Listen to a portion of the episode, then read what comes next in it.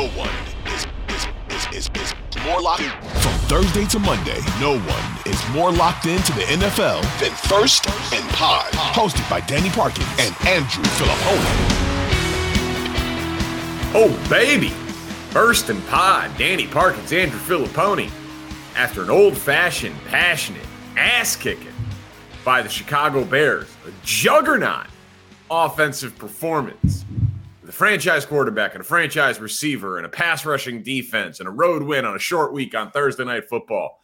It had been a mere 346 days, Pony, since the Bears won a football game. They're back. How about that? Well, you can put away the Caleb Williams jersey order for now.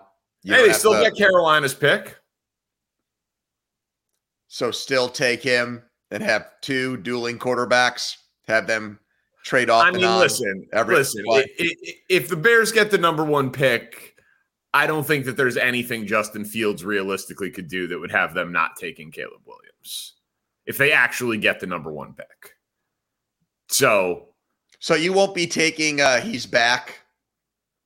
Uh victory lap tomorrow. You won't be saying Justin. I mean, I think both. I think, here, I think both things now, can be true. Like back to back.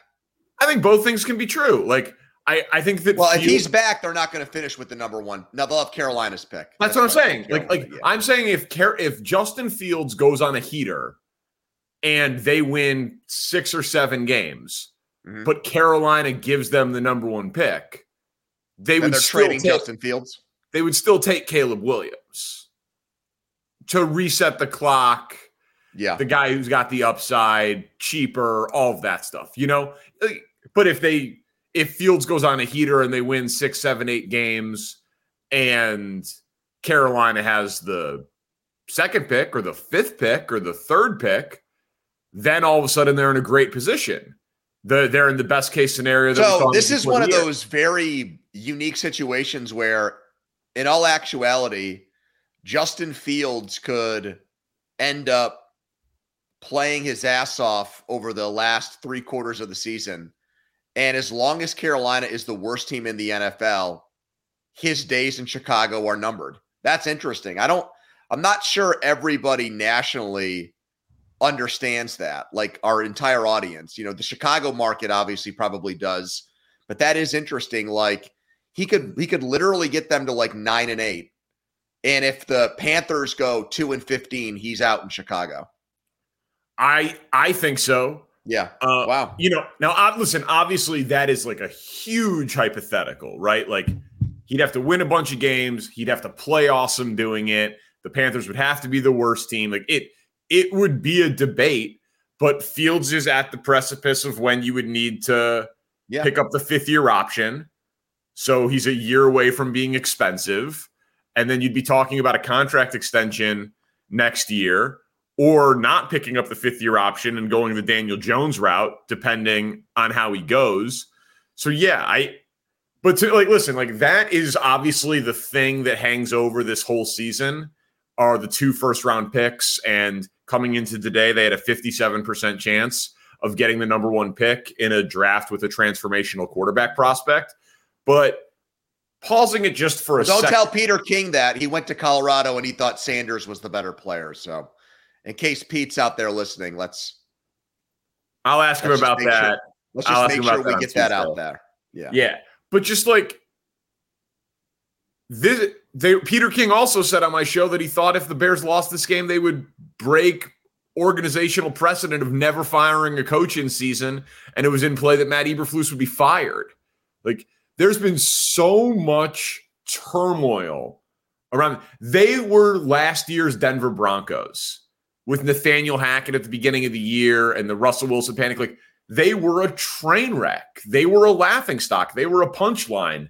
They they needed this to stabilize the program.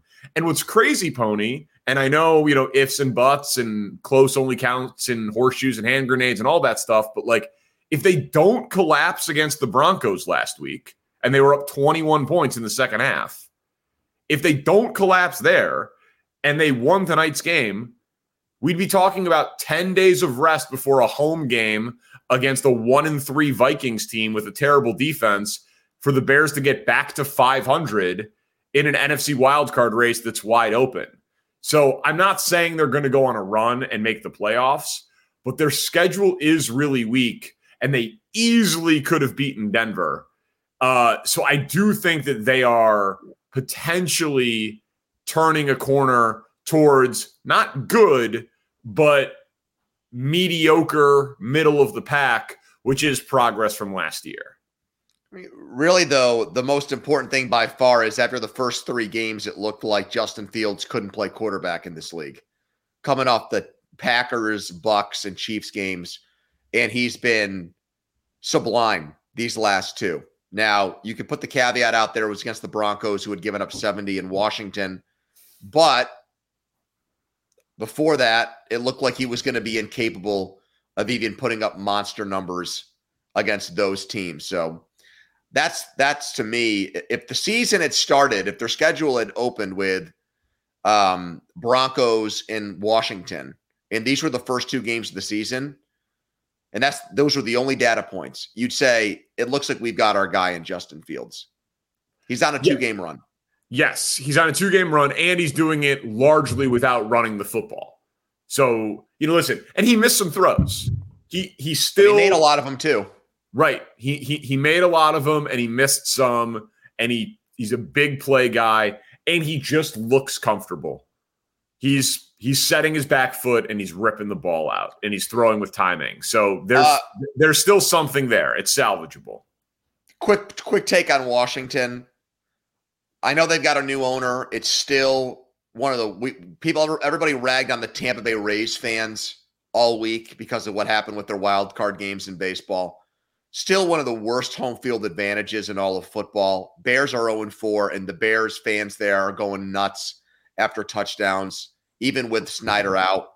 Uh, you've got Sam Howell, who is not going to be the answer there. Put up big numbers the week before. I get that. But the guy has terrible pocket awareness. He gives up a ton of sacks. And yeah, he's ballsy like Baker Mayfield. He'll run the ball and he'll lower his shoulder and take a hit, but he's going to get himself killed playing that way. He won't make it through the full season if he's going to invite contact when he runs the ball like that. Made some plays when they trailed late, just like he did against Denver when they came back and won in week two. But to me, they're going to be back in the quarterback market for sure after the yeah. season, likely with a new coach. I don't know what happened to Ron Rivera. What what is the point of correctly going for two early and then kicking that field goal? Yeah. And then kicking that field goal to turn a two touchdown game into a two touchdown game late in the third quarter. What is the point? I, not a rhetorical question. There isn't I'm, one. I'm like, it's just baffling, man. It's baffling. I just after that two point conversion thing last week that he doesn't go for, where he claims his team was tired, it Eric Bieniemy's got to be going crazy over there. Unless he's under, unless he's got a handshake deal that he's their next head coach there, which probably should happen at yeah. this point. Um, and one more thing on Washington. Isn't the best part of their offense clearly that McLaurin, Dotson, and Samuel is a really good wide receiver trio? Play what's them. Happened to, what's happened to Dotson? He's in. He's done nothing. Well, he had the ankle injury. Then last week he had nine targets, only four catches for 27 yards, and then yeah, it was did did nothing in this game, and he's been ineffective. But like, I just they're always subbing him out. I feel like there's always just like two of the three of them on the field. I don't I don't know why they're not a top five, top ten in the league, three wide receiver set team. Like those guys should be on the field together the whole game. That's that's clearly the best part of your team on offense. Use them. And I feel like for way too long stretches of time, uh, that's not happening. But let's get to the games. Let's get to the slate. 49ers Cowboys, the latest game of the year after Bills and Dolphins last week. What's your take on the game? San Francisco has looked like a well oiled machine. They've had four 30 point games. Their defense has been dominant. They gave up a long drive against Arizona, and then they uh, settled in after that on Sunday. Now, just like Dallas, though, look at who they've played in these first four games. They played the Steelers, they played the Giants, they played Cardinals. the Cardinals, they played a, a good Rams team. Um, not a great Rams team by any stretch, decent team. So this is really for them a step up in weight class too. And hey, for everything that's been said about the Cowboys and losing the last two years in the playoffs to San Francisco and how you know it means a lot more to them. Yeah, I also want to see Brock Purdy do it again against this defense because I thought he got very lucky in the playoff game last year. And I want to see after Dallas righted itself following the Arizona debacle with what they did against Mac Jones. As I sit here right now, and I've starting to I've starting to come around on Purdy and I've given him more credit, best QBR in the league, etc. As of this very moment, I don't think he's going to have a big game on Sunday. I think Dallas's defense when, we turn that TV off Sunday night and do the podcast, I think the Dallas defense is going to be the story because I think they'll have gone into San Francisco and won the game. So, I mean, I said last week that I think that the Niners clearly deserve to be the Super Bowl favorites over the Chiefs and that the Eagles have been downgraded for me. And so the gap in the NFC now clearly exists between one and whoever you have as two and some people would have Dallas as two. So I love this as an early measuring stick NFC game. But for Purdy, there are a lot of us that are doubters, us eye test guys, over the pure numbers. And then the certainly the wins as a quarterback stat, like old school uh, part of the media, which is more mostly like the coaches who actually played the game. And the goal of the game is to win. And I don't care if I throw for 50 yards and three interceptions, but if I come out there with a win, that's good enough for me. Like if Purdy handles the Cowboys pass rush, doesn't turn the ball over, and makes plays down the field, and is the reason they won not because of the defense, not because of handoffs to McCaffrey and swing passes to McCaffrey, but if he is like a playmaker, difference maker, reason they won, that is going to be a data point that those of us that have just been screaming, this is ridiculous. 50 guys in the world could do this in that situation. It's going to be really tough for us to make that argument come Sunday night. So I, I, think it's a if you care about that sort of thing, the narrative of Brock Purdy, this is a huge game to swing those conversations. You could say the same thing about Dak, even though he's won a lot of big regular season games before.